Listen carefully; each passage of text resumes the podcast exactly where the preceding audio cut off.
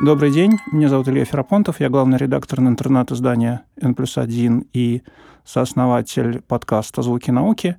И сегодня мы с вами будем говорить о сне и о снах. С нами сегодня гость, э, главный научный сотрудник Института проблем эволюции и экологии имени Северцева, председатель правления Национального сомнологического общества Владимир Ковальзон. Здравствуйте. Добрый день. Добрый вечер. Я бы хотел начать, наверное, с самых таких, э, с истории скорее, да, с того, что думали о сне в XVIII-XIX веке. Они считали, что сон, который отнимает у нас, по сути, треть активной жизни, вызван накоплением неких токсинов, неких ядов в организме, от которых необходимо избавляться, и что сон – это такое состояние, которое позволяет избавить человека от этих токсинов. А скажите, пожалуйста, насколько сейчас наука Э, согласны с этой точкой зрения и насколько мы сейчас представляем себе физиологические задачи сна. Зачем нужно это состояние? Если там, допустим, нам нужно есть, это понятно, нам нужно э, это для того, чтобы получать энергию, то для чего нужен сон? Да, это вот действительно одна из э, основных таких проблем нейробиологии. И вот это занимается вопросом науки сомнологии, которую я представляю совершенно непонятно, зачем нужен сон. Как вы понимаете, сейчас модно сравнение мозга с техническими устройствами, с компьютерами, там, э, с роботизированными устройствами. Эти устройства не нуждаются ни в каком сне. И э, понятно, что сон — это какое-то чисто биологическое явление.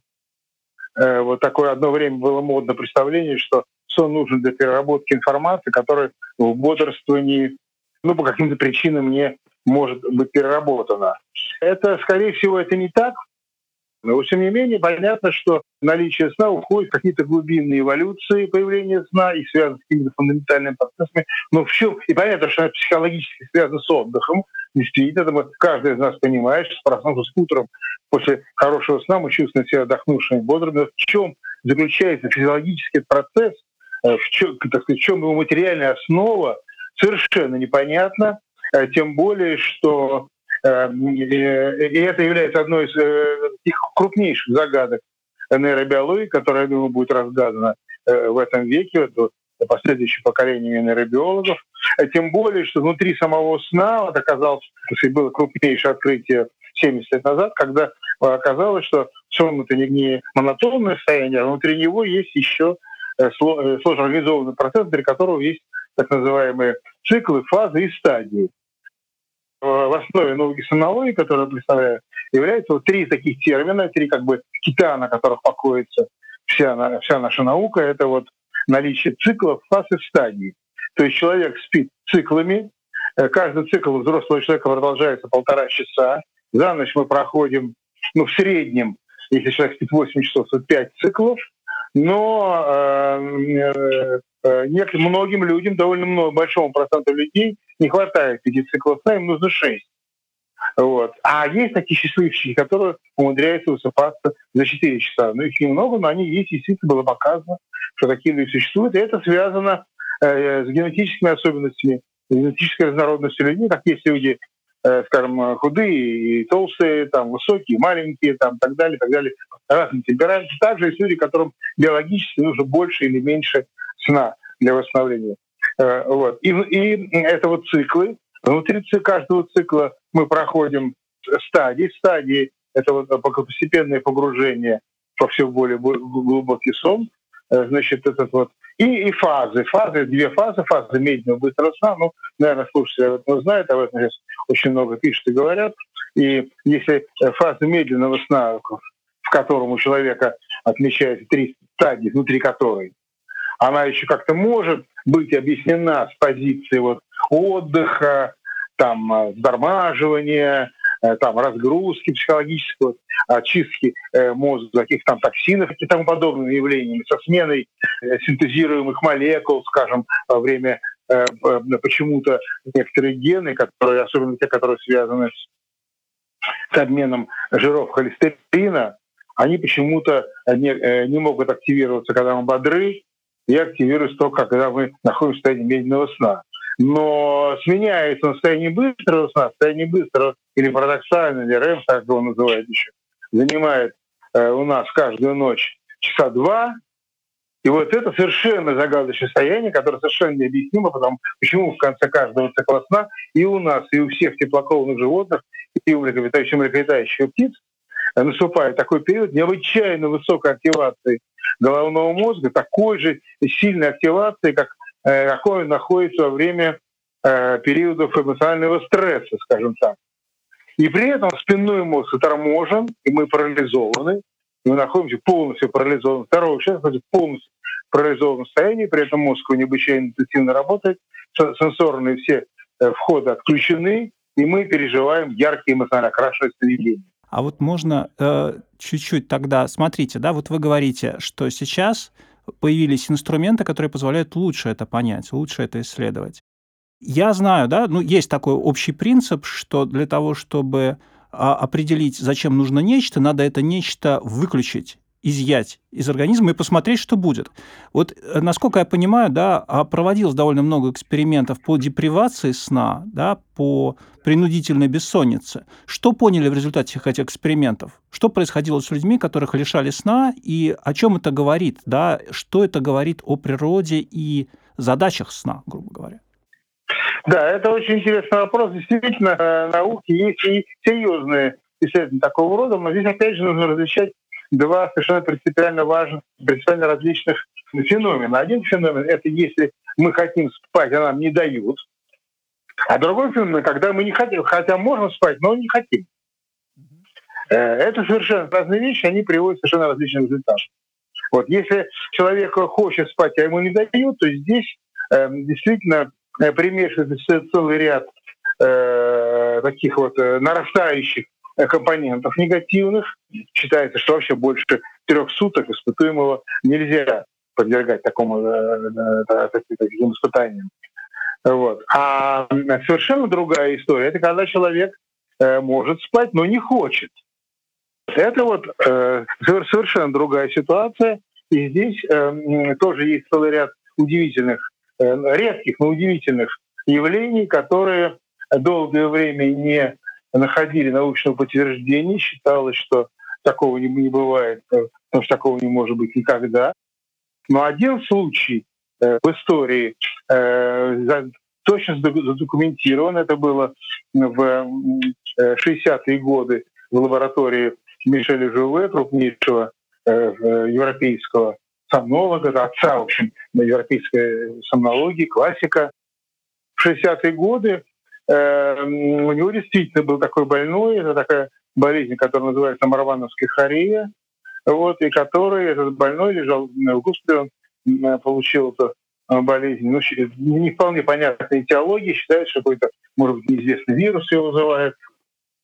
Это было настолько интересно, они не могли проверить своим глазам. Этот человек действительно э, не спал в течение многих месяцев, а по косвенным свидетельствам он до этого еще несколько месяцев, по крайней мере, э, не имел сна со сновидения, не имел вот этого быстрого сна. И потом в течение нескольких месяцев он не имел никакого сна, это они уже документально подтвердили. Так, так. Вот. При этом, при этом он нормально функционировал. Он, так сказать, его уровень его интеллекта, у него IQ был такой средний. Uh-huh. Вот. Он вот его, какой у него был до заболевания, такого у него было во время болезни. Все нормально. Всю ночь он лежал э, значит, на кровати, в темной комнате, тихо, в, больнице, тихо, в темной комнате, пытался уснуть, ничего не получал, спать он не хотел. А утром он развлекался, там, ну, ел, пил нормально, играл с врачами в карты и выигрывал. Мы с вами говорили да, про депривацию, про лишение сна вообще. А были ли эксперименты, когда пытались выключить одну из фаз? Быстрый или медленный сон? К чему это приводило, что это дало понять? Да, да, это интересный вопрос тоже, да. Значит, дело в том, что выключить медленный сон э, без э, быстрого практически невозможно, потому что он идет до быстрого сна. Если вы выключаете медленный сон, то выключается и, и быстрый.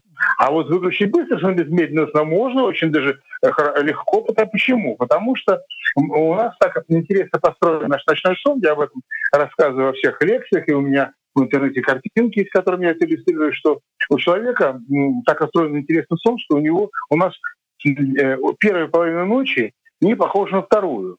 Скажем, если мы в 7 часов, в 11 часов вечера, например, а встали в 7, то мы первые 4 часа спим одним образом, А вторые четыре часа это совершенно другим образом. И эти обе половины ночи, они совершенно необходимы для э, вот, нормального функционирования, э, для сохранения здоровья, для сохранения нормального функционирования мозга. Хотя в чем вот это вот заключается, для чего это нужно, совершенно непонятно. Первая половина ночи мы спим э, преимущественно глубоким медленным сном, без сновидений. Э, он очень, очень глубокий, особенно в первом цикле Э, очень э, и в первом цикле обычно выбрасывается при этом суточная, особенно у мужчин, это характерно, выбрасывается суточная норма гормона роста, которая вызывает процессы вот, восстановительные в организме, поэтому очень важно для нашего здоровья. И очень мало быстрого сна. У них с медленным сном рецепрокное отношение противоположную. Очень мало, значит, первый период э, быстрого сна очень коротенький, и качественно они мало насыщенные, мало насыщенные этими компонентами, которые вот, фазические компоненты, которые определяют интенсивность, эмоциональную интенсивность переживаний в этом состоянии. Но чем ближе к утру, э, тем э, ситуация сильнее меняется. И вот последние там 2-3 цикла сна, там уже никакого глубокого медленного сна нет, там только поверхностный медленный сон, так называемая вторая стадия, и очень длинные, и очень мощные, такие эмоционально окрашенные э, периоды сновидений, вот со сновидениями. И сны снятся под утро. И, кстати, э, поэты же давно заметили и описали, вот и Пастернак отмечено, то есть они люди подмечали, что под утро именно ярко окрашенные эмоциональные сновидения снятся. Эм, это связано тоже с полным рядом явлений, как позитивных, так и негативных. Например, известно, что один из э, пик спонтанных смертей, суточных пиков спонтанных смертей приходится именно на период минимальной температуры тела, а период минимальной температуры тела — это период максимальной представленности быстрого сна, потому что в этот период, например, у человека очень э, сильно выражена аритмия сердечная и сердечная и сердечно-дыхательная и для людей не молодых и не очень здоровых, вот, конечно, это, это очень серьезный риск для жизни. И, как говорил один из моих учителей, покойный академик Самосевич Вейн, он говорил, невролог крупнейший, он говорил, что жизнь висит на волоске в это время. Но он имел в виду, конечно, не молодых, а здоровых. Он имел в виду своих пациентов. Так вот, интересно, что нормальный человек, которого лишили быстрого сна, он э, не чувствует себя выспавшимся. Вот в частности, каждый знает состояние. Вот если вы летали на самолете э, длительный перелет беспосадочный, например, из Москвы в Токио, например, вот, там 10 э, часов без посадки, ночью вы спите, казалось бы, и кресло можно разложить, и свет в салоне потушили, там и тепло, и все. Но прилетаете, все равно чувствуете какой-то разбит. Сколько бы человек не спал в кресле самолета или в кресле автобуса, он не может чувствовать себя выснаженным, потому что в кресле у него не наступают периоды, у взрослого человека не наступают периоды быстрого сна. А потому что во время быстрого сна происходит полный мышечное расслабление, паралич. И вы можете свалиться. И поэтому есть такая прецептивная рецепция в мышцах, которая поступает в мозг, которая показывает, что вы находитесь не в комфортных условиях. Вы можете упасть, и вы не засыпаете этим сном. А в поезде можно. Позже можно выспаться по-нормальному, если не очень сильная, конечно, вибрация. Не очень... Хотя некоторые на, на это наплевать. Я когда был молодой, тоже и в поезде прекрасно и вибрация так усыпляла. Вот. А потому что лежишь. Медленный сон и быстрый сон, каждый имеет свои механизмы, свою потребность. Знаете, он должен реализовываться. Два разных состояния. Каждый должен реализовываться. Одно состояние реализовывалось, а другое нет. И у вас все равно ощущение, что вы не выспались, хотя формально вы провели несколько часов во сне, вы, чувствуете, вы знаете, что вы спали, вы чувствуете, что вы спали, а почему-то разбитость не снимает. Это вот то, что бывает у здорового человека, которого лишили быстрого сна. Дело в том, да, что у очень многих а, народов аборигенов Севера, например, да, и у русских есть такое понятие, ну, это называют сонным параличом, да, э, момент, когда человек просыпается и понимает, что он не может пошевелиться. Это все связывает обычно с действием разного рода демонов, да, которые тебя хватают и держат. Тем не менее, такое явление известно.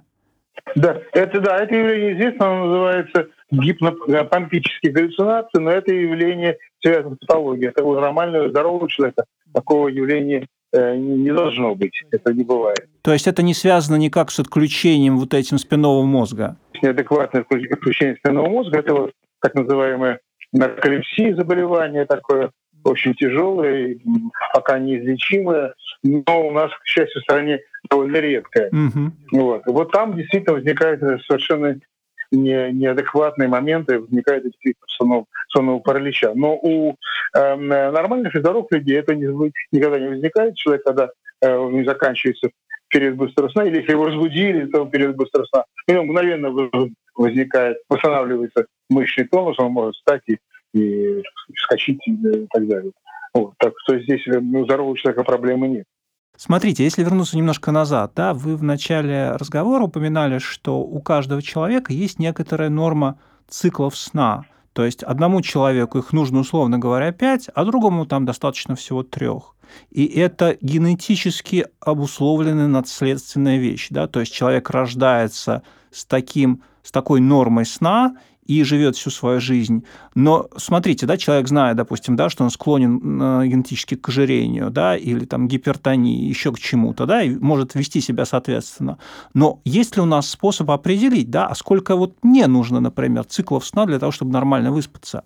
Есть какой-то способ это измерить? Конечно, это, нетрудно. Э, значит, вот если вы во время отпуска, скажем, вы э, вот засекете, предположим, вы будете ложиться в одно и то же время, в течение там трех-четырех дней. И засекайте время, сколько вы просыпаетесь, чувствуете себя нормально. И в течение двух, трех, четырех максимум дней вы определите. И обычно любой взрослый человек знает, сколько ему нужно. Я вот точно знаю, что мне нужно, что мне шесть циклов, а пяти, а пяти циклов мне, мне мало. Мне нужно шесть, например. Вот. А есть люди, которые говорят, да я за четыре цикла высыпаюсь. И действительно, э, и живые описал, и такие есть работы, что есть действительно люди, которые врожденно хватает четыре цикла сна, то есть э, даже три, но это редчайший случай, но даже три цикла сна, подтвержденные люди тремя циклами сна, которые высыпаются. Может быть, дело не всегда так просто обстоит, потому что, ну, я не знаю, я лично, да, замечал много раз, что иногда бывает так, что ты просыпаешься сам по себе, да, там часов в 6 утра, условно говоря, потом говоришь себе, нет, я хочу еще поспать, и спокойно засыпаешь, и спишь дальше. Какой из этих моментов можно считать настоящим э, моментом, когда ты просыпаешься естественно?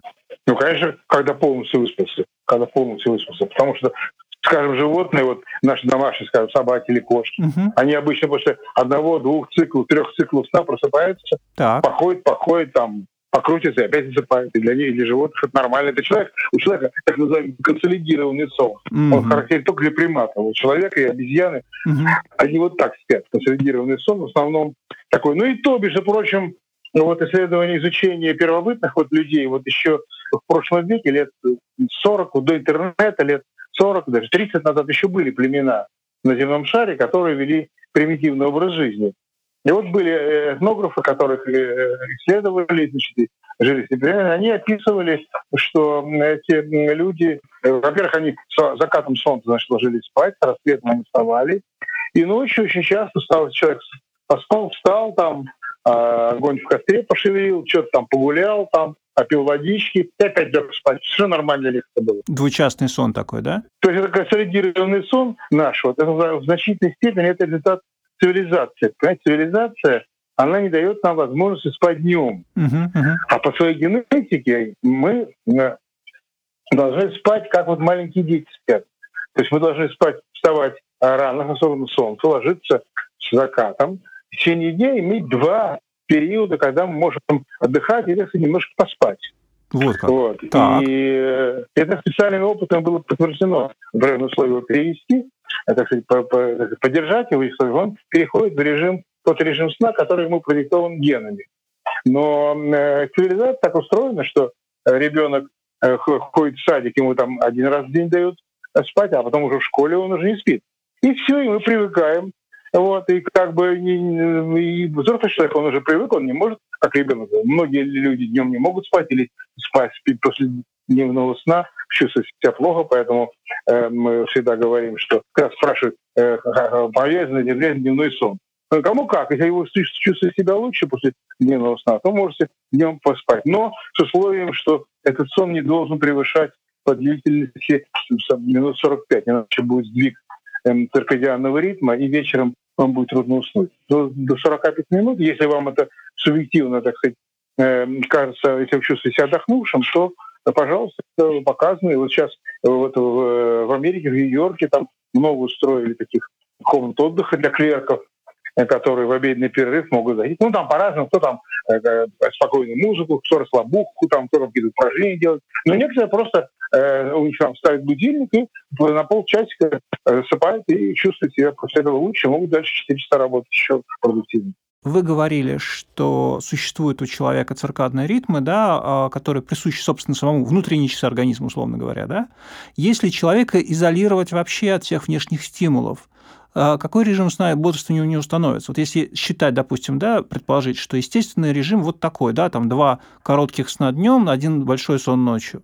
Если его оставить в таком положении, да, в изоляции от внешних стимулов, от сигналов э, внешних э, времени, что произойдет с таким человеком? Были такие эксперименты? А вы знаете, это, да, конечно, конечно, это классические исследования, которые вот немецкие авторы, вот Ашов и, и Фифер, это вот э, и на русском языке были все время книжки переведена, там двухтомная по биоритмах человека. Это э, классические работы, выполненные в 60-е, 70-е и 80-е годы прошлого века. Они работали в этих бункерах, которые остались со времен Второй мировой войны, никак не использовались. И вот они придумали, сделали там лаборатории, помещали туда испытуемых э, за деньги, которые соглашались за деньги, значит, участвовать в длительных экспериментах вот, э, молодых здоровые люди в основном, вот, студенты, так сказать, на подработку шли. И, значит, вот изучали, как влияет на циркадианная ритмика и эротические изменения, как исчезновение этих внешних ключей влияет. Наверное, эта тема написана очень горы э, книг и статей и все такое. Но там не такая простая вещь, потому что э, дело в том, что циркадианная ритмика, вот наша, то есть околосуточная ритмика, она, для нее есть особые механизмы, которые непосредственной связи с механизмом сна бодрости не имеют. Ага. Понимаете, эволюция так, так сделала, что вот у нас эти механизмы, я когда рассказываю студентам, я всегда говорю, что у нас в мозгу как бы отдельные коробочки есть. Вот эти вот механизм бодрости — это отдельный Э, система, механизм медленного сна отдельная система, механизм быстрого сна отдельная система. И четвертая отдельная система — это механизм циркадианной ритмики. Но фокус в том, что эти коробочки не как в компьютере, они у нас перемешаны.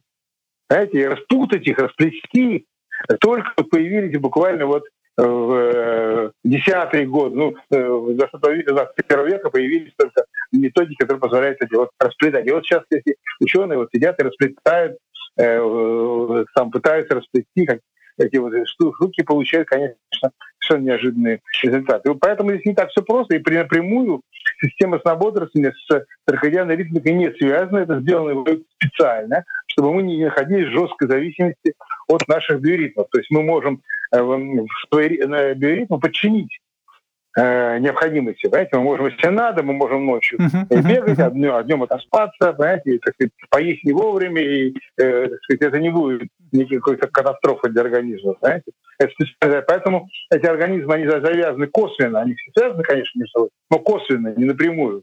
Поэтому здесь такого четкой зависимости нет, и она очень, очень сильно э, зависит от э, генетических особенностей данного субъекта. То есть здесь различие между людьми очень велико. Э, как я уже сказал, что вот есть люди, э, там, э, которые uh-huh. легко переносят, скажем, лишение сна, тяжело переносят лишение сна, легко переносят ночную работу, или тяжело переносят. Также есть люди, как есть там жаворонки, есть совы, есть голуби, которые врожденные, которые э, все равно, когда вставать, а вот жаворонков и сов очень даже не все равно. И э, вот эти вот особенности, они здесь проявляются очень сильно. И вот есть люди, которые, э, скажем, э, скажем, вот э, э, первый опыт такого рода, это американский классик Клейтман проводил в 20-е годы 20 века в Мамонтовой пещере, он там своим ассистентом укрылся, еще никаких инфологров не было, они там измеряли там, всякие параметры, кровь брали друг у друга, все, все. Вот. И они там, и он у своего ассистента четко зарегистрировал, что у него при исчезновении внешних ключей у него биоритмы стали смещаться.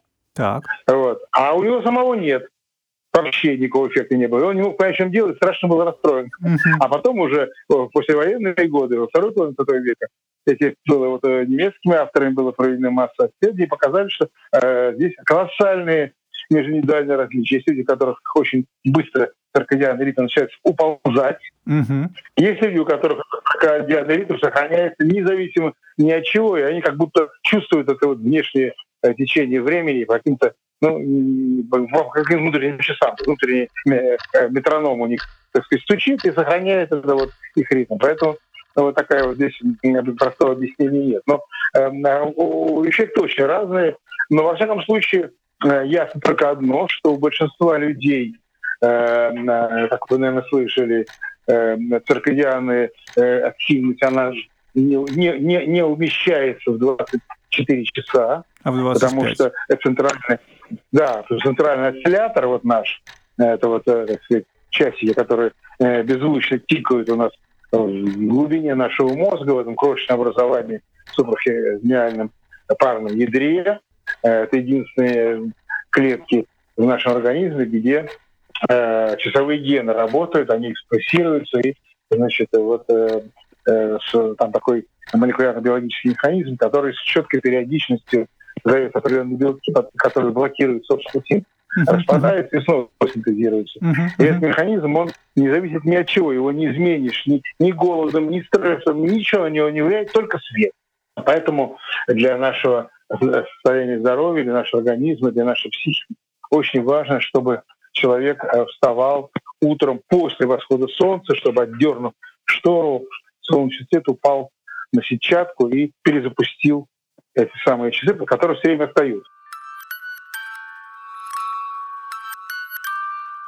если чуть подробнее поговорить про патологию, да, в общем, наша жизнь, на самом деле, конечно, не вполне соответствует э, тем естественным ритмам и естественным потребностям организма, да, мы постоянно должны вставать раньше, ложиться позже, э, не досыпать и так далее, и так далее, да, я вот, например, знаю, что э, было показано, что нехватка сна, например, провоцирует, может провоцировать болезнь Альцгеймера, то есть накопление как раз вот, ну, не токсинов в данном случае, да, а вот белков патогенных, которые накапливаются и, насколько я понимаю, это практически доказано, нет? А что еще? Да нет, нет, нет, нет, mm-hmm. это не доказано, но одно из предположений, таких вот, что один из факторов, угу. так, провоцирующих, вот считается, да, не Вот если человек живет э, в том ритме, который ему диктует э, его положение, там, я не знаю, экономическое, социальное, да, что он, там, допустим, он постоянно не досыпает, или, на, или э, постоянно не спит ночью, спит днем,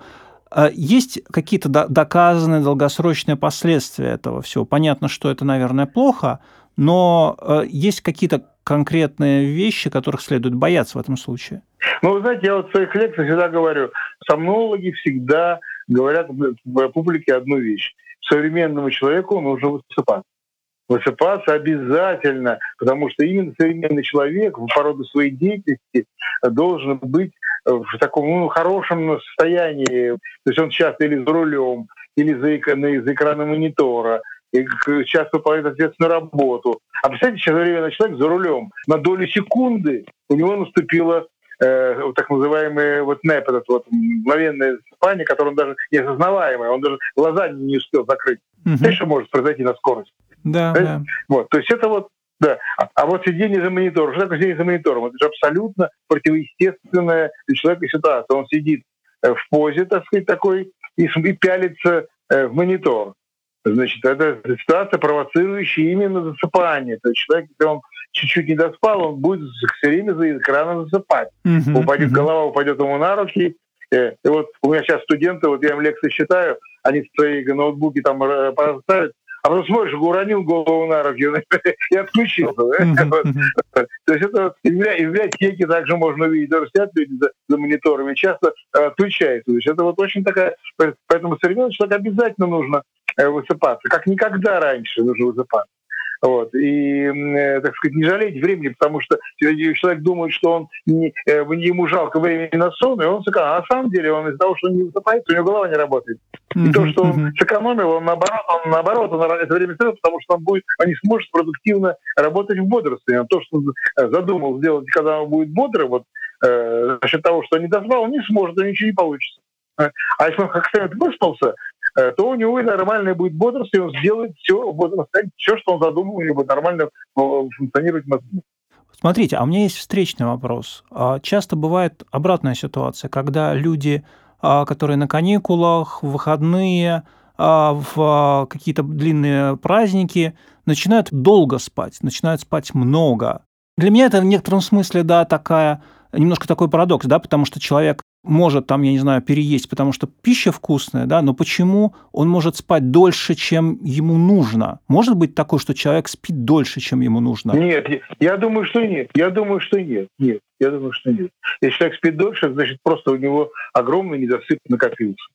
Вот как. Знаете, больше заставить себя спать, да, можно стать спать, спать дольше только под влиянием там, там, алкоголя, каких-то препаратов, но все равно потом у вас будет э, обратная отдача, у вас будет увеличение продолжительности бодрости, и э, э, у вас будет снижение уровня потребности во сне какое-то время, пока это не придет опять в э, норму. Но нормальный, здоровый человек, он не может спать лично. Если он э, больше спит, чем обычно, и если это не связано с заболеванием, скажем, при инфекционных заболеваниях тоже, скажем, нарушает структуру сна и удлиняется резко э, количество медленного сна. Вот. Но если это не связано с какими заболеваниями здорового человека, это всегда только результат недосыпа. Недосып копится, и вы никак от него не избавитесь, он, эта память о недосыпе хранится. Так. Единственный способ — это вот электрошок. Электрошок действительно снимает память о недосыпе, в частности. Все память, все память убивает. Память о недосыпе тоже убивает. А, то есть можно прийти, допустим, не выспавшийся на работу, сделать электрошок, и тебе уже спать не хочется, да? Да, но после электрошока вы работать уже не сможете, конечно, тоже. Хорошо. Смотрите, я хотел еще э, вернуться э, к одному патологическому состоянию, которое вы упоминали, о нарколепсии. Это, если слушатели не знают, это такое состояние, когда человек действительно может заснуть внезапно в любом положении, в любом месте. Это происходит э, без его участия, без его решения. И это на самом деле очень тяжелая такая патология, да, она действительно серьезно мешает жить. И я хотел вас спросить, насколько эта патология связана, собственно, с нарушением сна. Может быть, это нечто совершенно другое, что-то типа такой комы или стопора, да? Нет, нет, это, э, нет, это именно редкий случай, когда патологии связаны именно с механизм, нарушением механизма сна, а не, а не что-то другого.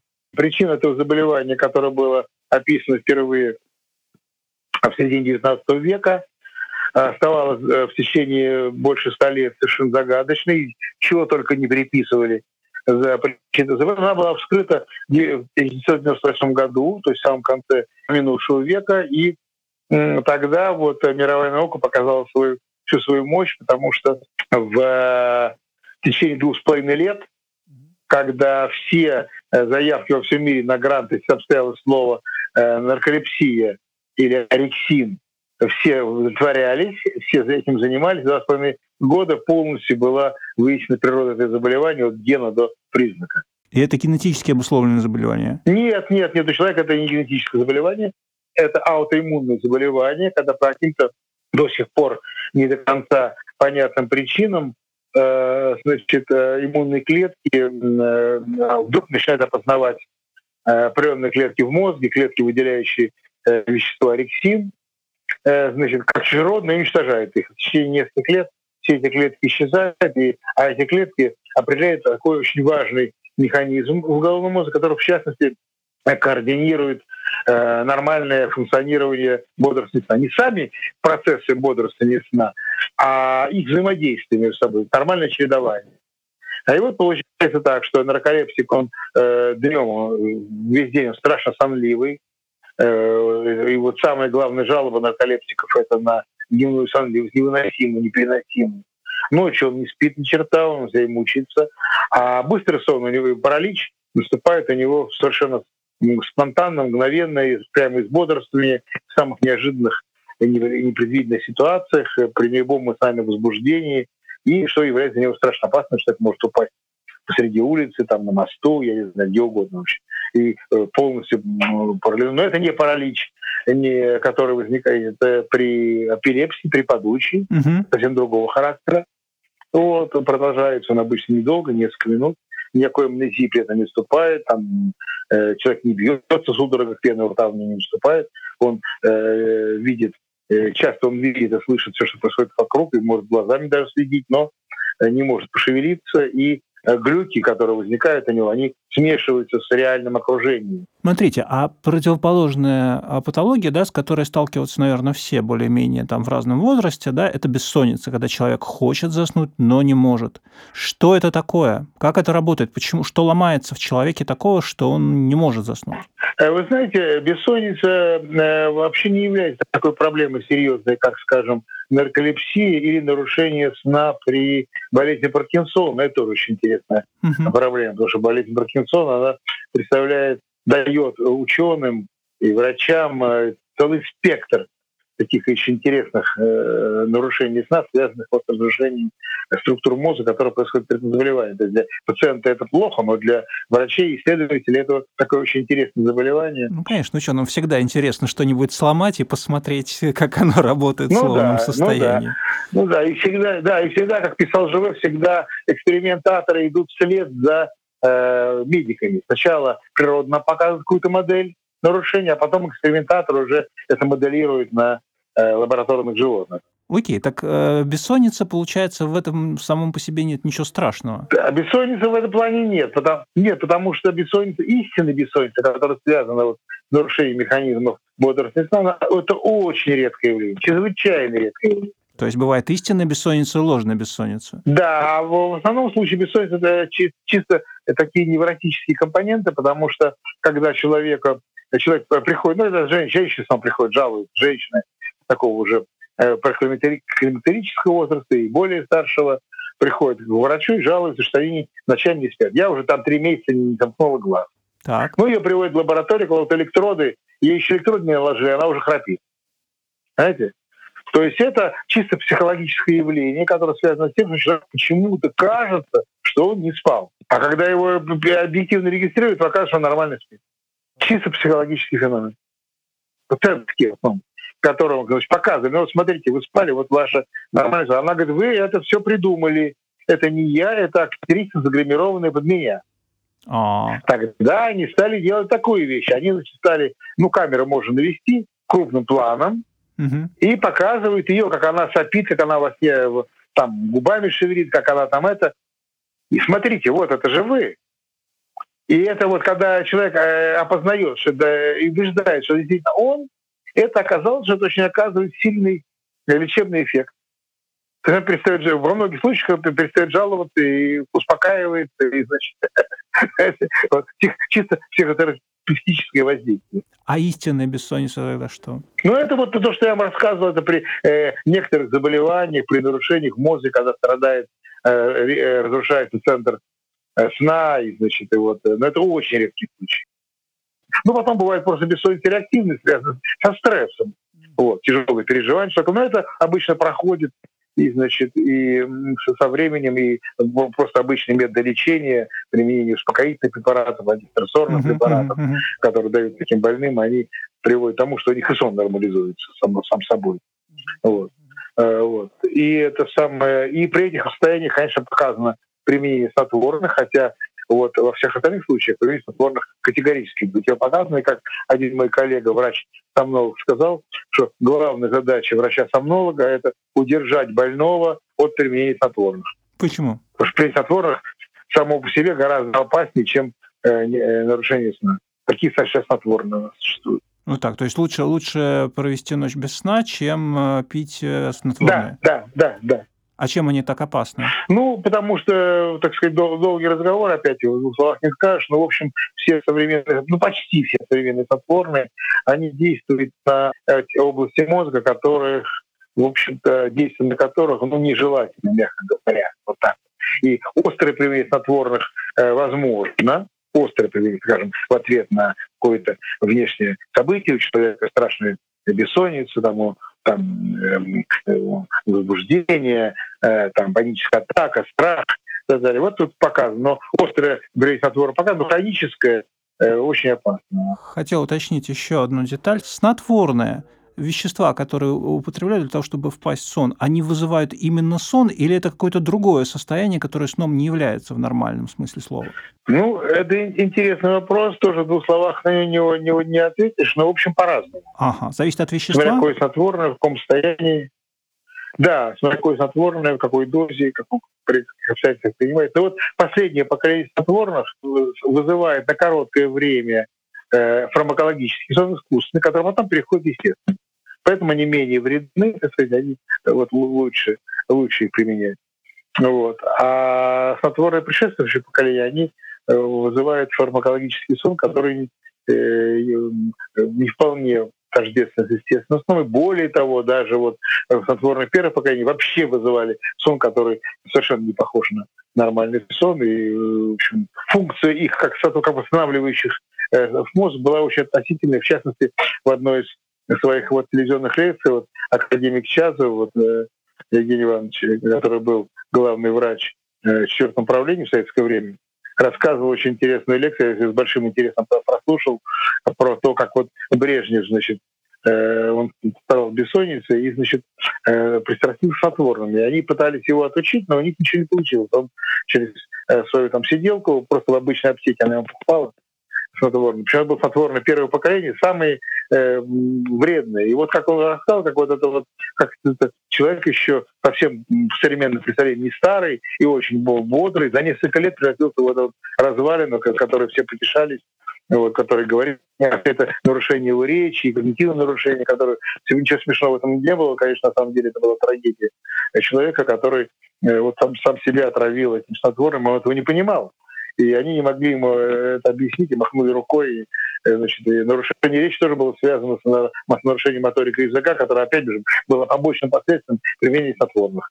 А с противоположного конца, да, есть э, вещества, которые э, все принимают ради того, чтобы, наоборот, отогнать сон, да, кофе, чай, там, я не знаю, кофеин да, в таблетках. Да. Эти вещества действительно как-то влияют на тягу ко сну, или это нам только кажется, что э, мы лучше себя чувствуем? Нет, это не кажется. Нет, это, это не кажется. Действительно, э, кофеин э, из кофе, теофилин из чая и теобрамин из какао угу. являются веществами, которые действуют, являются блокаторы определенных рецепторов определенных белков в головном мозге, так. легко проходят барьер, они очень эффективны и они очень хороши для мозга. Мозг очень любит, когда мы применяем когда мы пьем кофе, чай или какао. Так.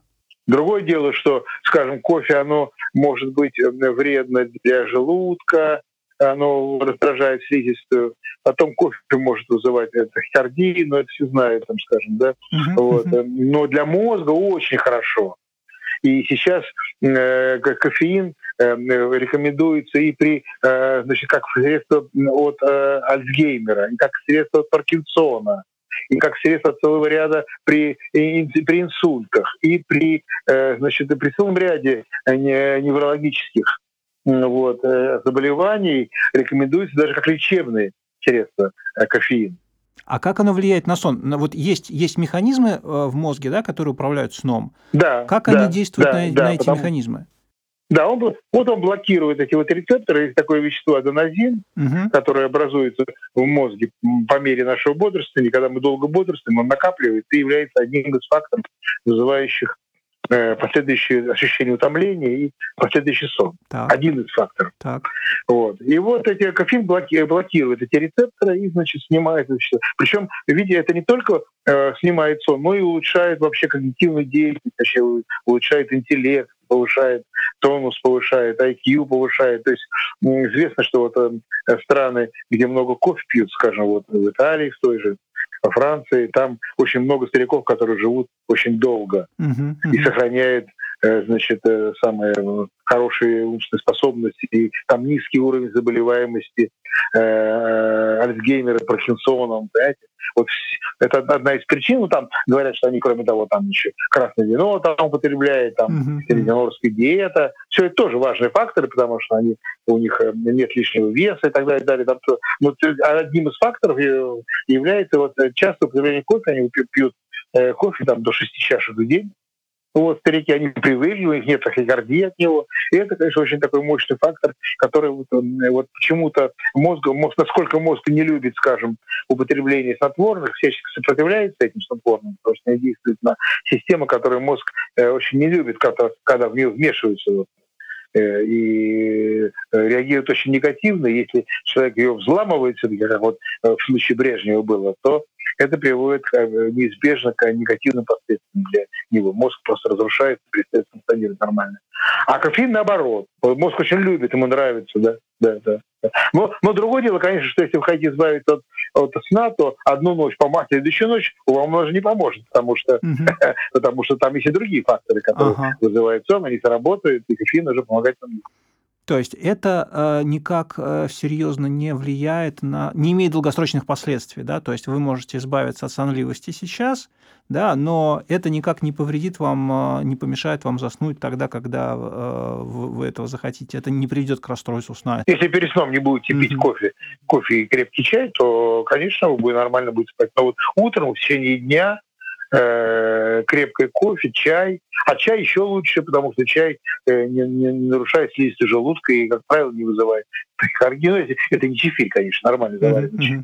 Вот. Какао тоже его даже детям дают. Вот, э, вот. Кофеин среди них самый такой остродействующий, но он зато вызывает быстрый и резкий эффект, вот это вот утренний кофе, который вызывает пробуждение, э, человек чувствует себя бодрым и может э, за руль сесть и ехать на машине.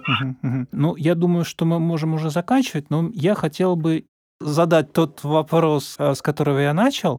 Смотрите, мы сейчас, да, у нас уже там 21 век, у нас есть масса инструментов для исследования мозга. У нас есть э, генетические разного рода инструменты, у нас есть функциональная магнитно-резонансная томография, когда мы можем человека живого запихать в томограф и посмотреть, что у него происходит в мозге. У нас есть там разные, разные виды энцефалограмм, мы можем следить э, за массой процессов, которые в организме происходят. И правильно ли я понимаю, что при наличии всех этих инструментов мы до сих пор не понимаем, почему люди спят? Ну вот только сейчас с помощью инструментов мы начинаем э, этот процесс рас, так сказать, расшифровывать, так можно сказать. Ну вот по мере усовершенствования этих инструментов и по мере работы, огромный э, объем работы нужно проделать и нейрофизиологам, и неврологам, собрать огромный материал, проанализировать. Э, и вот есть надежда, что мы постепенно в этом разберемся, но это зависит от того, как эти исследования будут неврологические и научные, как они будут финансировать, как будет наука развиваться. Вот. Но, в принципе, уже сейчас есть впервые в истории uh-huh. инструменты появились, и появились способы вот распутывания, вот о чем сказал, распутывания этого клубка, этих вот, э, э, этих вот, значит, у нас там по последним данным 15 миллиардов э, нейронов и полтора триллиона контактов между ними. И где-то в этих э, миллиардах и триллионах спрятаны, собственно, причины, которые да, заставляют да, нас спать. Да, да. Мы отталкиваемся от эмпирических данных и пытаемся распутать клубок этих э, вещей. Пока что, пока что можно сказать так, что в отношении медленного сна, вот я обычно это говорю так, что в отношении медленного сна, вот сейчас 20 год, да, некий рубеж, uh 2020, некий рубеж. То есть подводить эти итоги, вот можно сказать, что в отношении медленного сна и сквозь туман начинает смутно проступать контуры будущей теории. Угу. А в отношении быстрого сна ничего даже этого нет. Хорошо, относительно медленного сна контуры будущей теории основаны на чем, да? Что там какие детали можно разобрать? Вот на этих вот на, на, на совокупности экспериментальных данных, которые сейчас появляются вот, с помощью современных методов, которых, которые вы сейчас перечисляли. Угу, угу, угу. То есть мы, мы можем сказать, да, что это не а, какие-то химические процессы, не накопление токсинов, да, а это а, нейрофизиология, это какие-то процессы, связанные именно с нейронами. Нет, но это, это может быть и накопление токсинов, только это токсины, которые в самом мозге. Вот тот же аденозин, который я упоминал, uh-huh. который, который uh-huh. блокируется uh-huh. Это тоже некий, в своем роде некий токсин, который вырабатывается в мозге в ходе длительного бодрствования. Хотя у него есть там свои функции в мозге, но можно так условно сказать, что это вещество, которое вот мозгу не нравится, когда оно накапливается. И он очень рад, когда мы можем от него, его от него избавить. Вот так скажем. Да. Uh-huh, uh-huh. Ну, там есть целый ряд других вещей, там есть и, э, возможно, нарушение и в мембранных процессах, в этих э, э, бесчисленном количестве каналь, канальцев, по которым проходят ионы туда-сюда, обеспечивая вот, электрическую всю эту машину, которая работает в мозге. Потом там мол, макромолекулы, которые могут, скажем, удаляться или не удаляться. Вот несколько лет назад была сенсация, э, была, была открыта в мозге лимфатическая система, uh-huh, uh-huh. Вот, которая в течение столетий считалось, что в мозге ее нет. Вот, она оказалась она бесцветная, прозрачная, ее не видно, но с помощью вот новейших методов ее сумели найти, описать.